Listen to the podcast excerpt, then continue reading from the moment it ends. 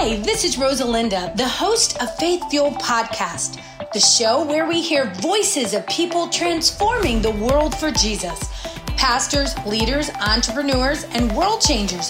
So sit down, relax, or keep it driving. It's time to get some wholehearted, wide open, and yes, sometimes side splitting encouragement and direction for your life. So get ready to get fired up. You know, when it gets rough, we start praying really hard. People that never would admit they even believed in God will pray when things get rough, right? Amen. And so prayer is such an important part of our life. In fact, actually, no great moment happens in the body of Christ without prayer. Without prayer, nothing great happens. There's no revival that happens without prayer. So, prayer is really, really essential. And we're going to talk about what it takes to see a mighty move of the Holy Spirit. You know, you may look back on your life with the Lord and you might be able to remember a time where you were at like one of the, your faith was the strongest. And maybe He had taken you through something, or maybe He had met a need in your life. I can promise you, it's probably a season you were really into prayer. You see, when the body of Christ comes together in clear agreement, visible unity, and extraordinary prayer, that is what is going to cause the next great awakening. COVID has put everybody to sleep spiritually. You see, what COVID did was not just put a physical mask on your mouth, but it put a spiritual mask on our brain, on our mouth. It even kept us. There was times we would come into church and we're singing songs, and even though you have a mask on, you weren't even singing. You know, and I praise God for whatever ideas they came up with to help us get through that season. But there's a spiritual mask that's been put on the body of Christ, and it's time to take it off. It's time to worship the Lord. And, and I'm talking about in the spirit, okay? I mean, I was just in, in Tokyo and we had to wear masks all the time, and I appreciate that. But I'm talking about in the spirit. It's time to just wake up out of that. A week ago, Pastor Carlos and I were blessed with the opportunity to go to Seoul, Korea. But the very first thing that we noticed about the ministry there was it was all based on prayer. It was all based on prayer. There was little talking, but there was a lot of praying. Even when they preached, they just preached a little bit and then they stood and prayed forever. And how many of you know there's a lot we can learn from that? The main pastor, his name was um, Pastor Yonggi Cho, and he built the entire ministry on intercession and prayer. And so this church today has 1.6 million members. And it was interesting because I wondered why the church was filled with mostly older people. And I was like, where are the younger people? Well, because there's no seats, they make the younger people go to the house churches, and the older people came in and filled the 15,000 seat auditorium. And so we're there, and I was learning all about it, but he had three principles. He went to be with the Lord about a year and a half ago. And um, three principles that he believed. Prayer is the key to build our Christian personality. Prayer is the key to build a happy home. And prayer is the key to a great revival. Well, he says the same way that we breathe in and we gasp for oxygen, he goes, that's the same way I got to gasp and pray for the Holy Spirit. It's like I need air to breathe, but I need God to function.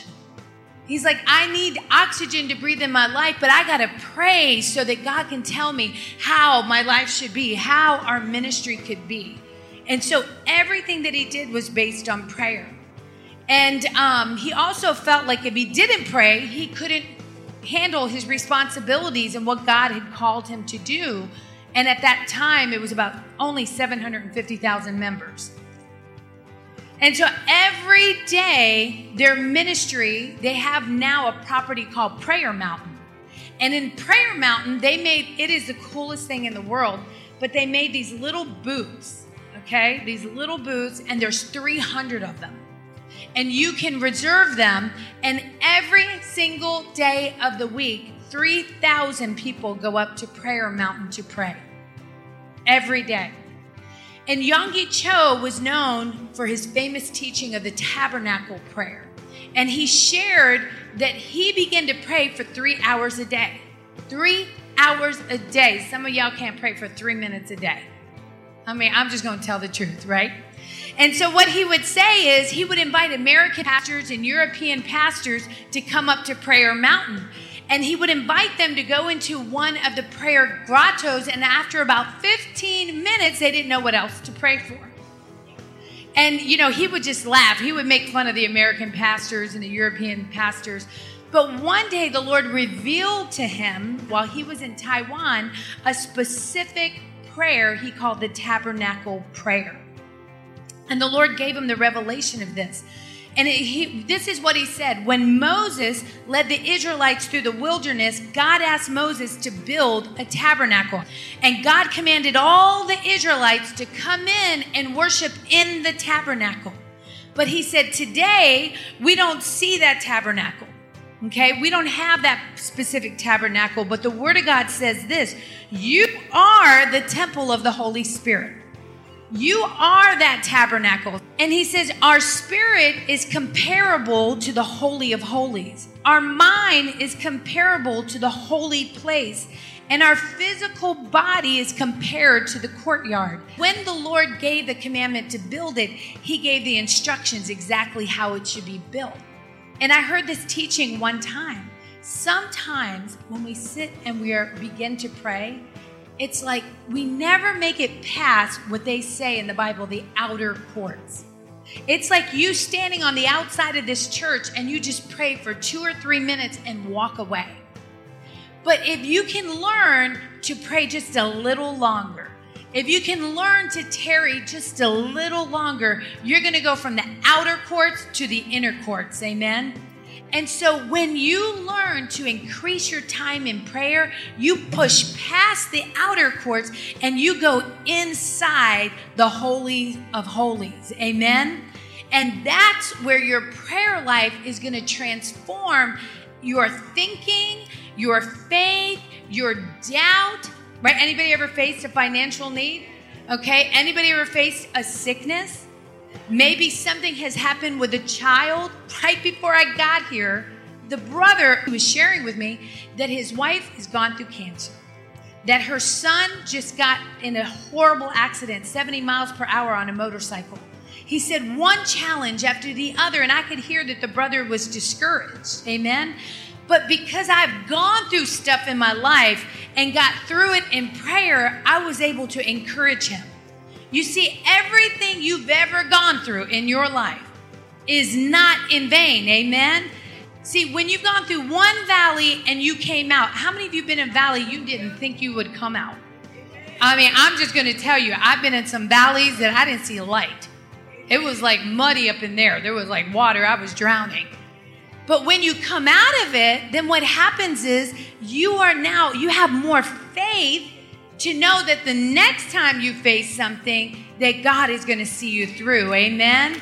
It's amazing. And, and I remember my mom, I did a little video of my mom right before she went to be with the Lord. And she's laying there really in her deathbed. And I said, Mom, what would you tell other people? You're, you're laying right here. You know you're going to be with the Lord soon. I said, but what would you tell somebody else fighting it?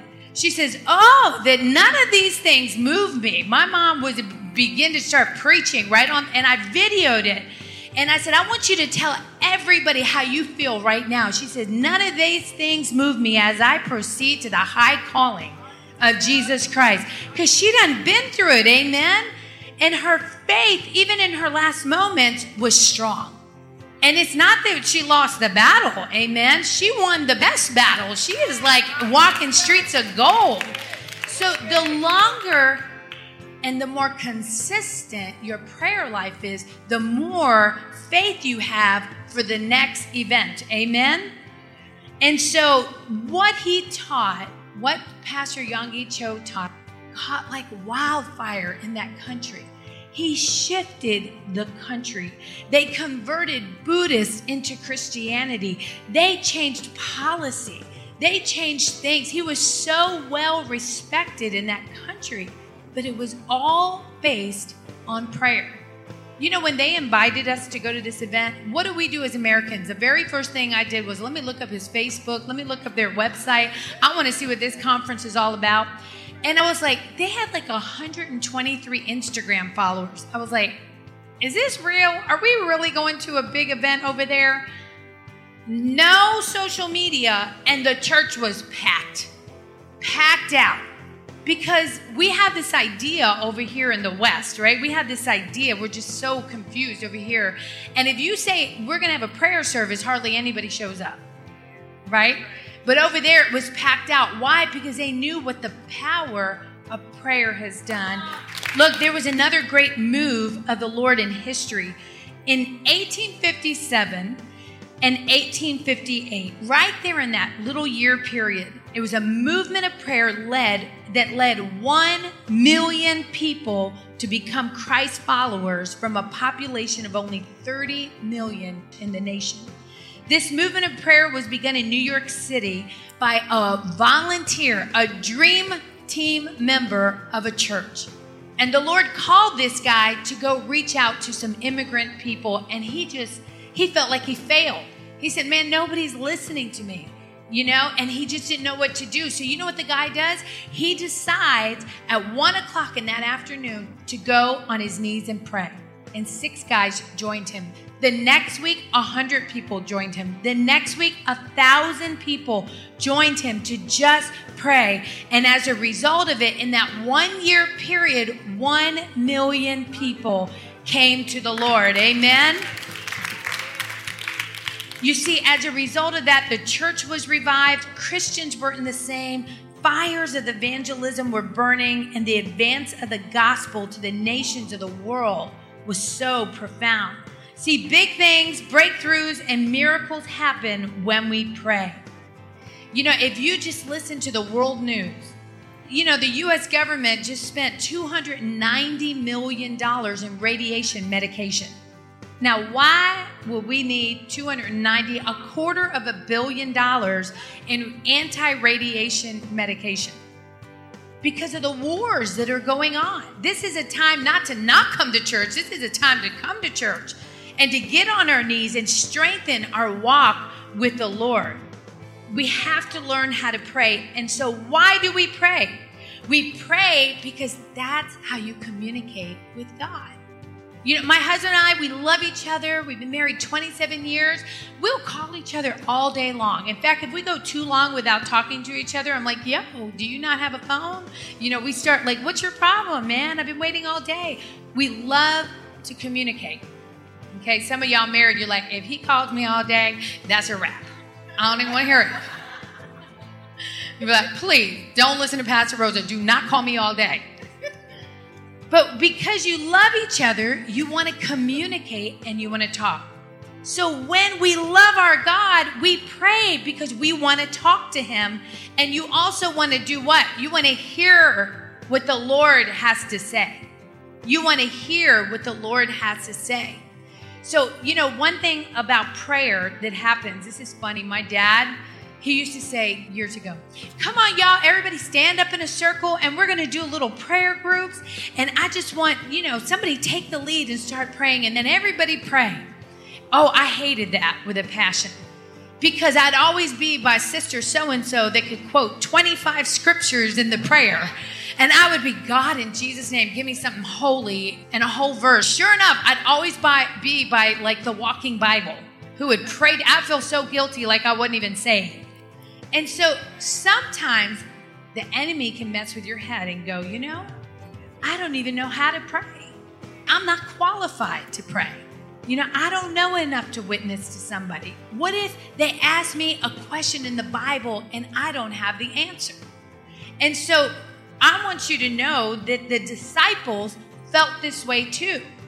In Luke 11 1, it says, One day Jesus was praying in a certain place. When he finished, okay, one of the disciples said to him, Lord, teach us to pray.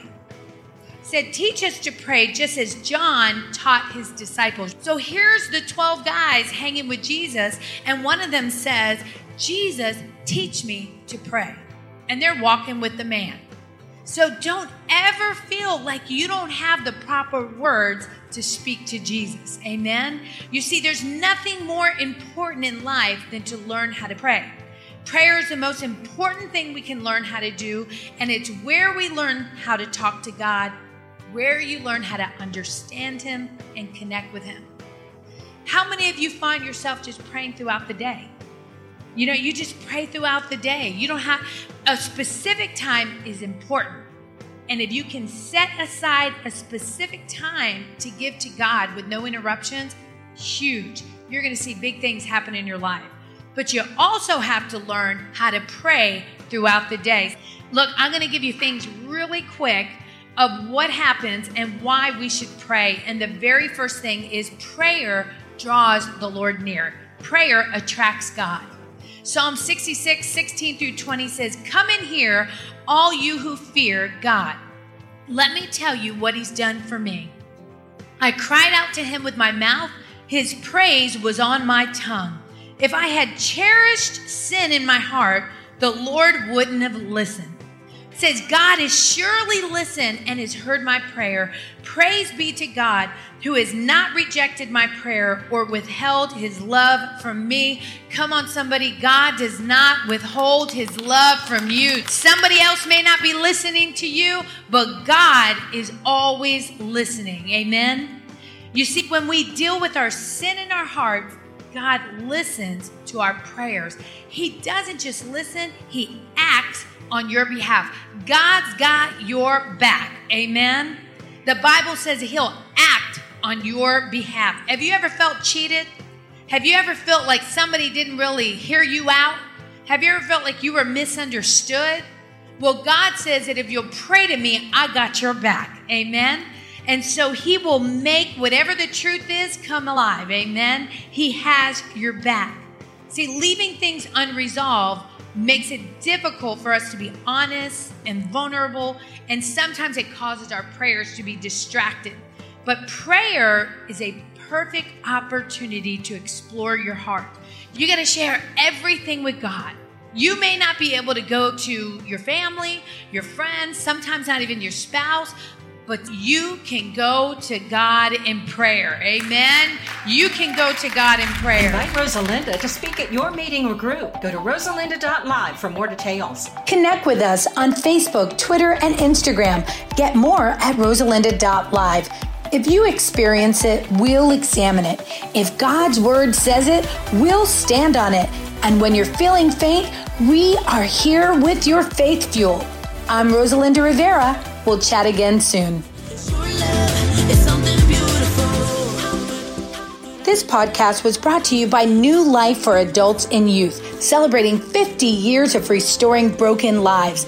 If you or a family member has been struggling with addiction, New Life for Adults and Youth is the answer. Visit them at newlife.center.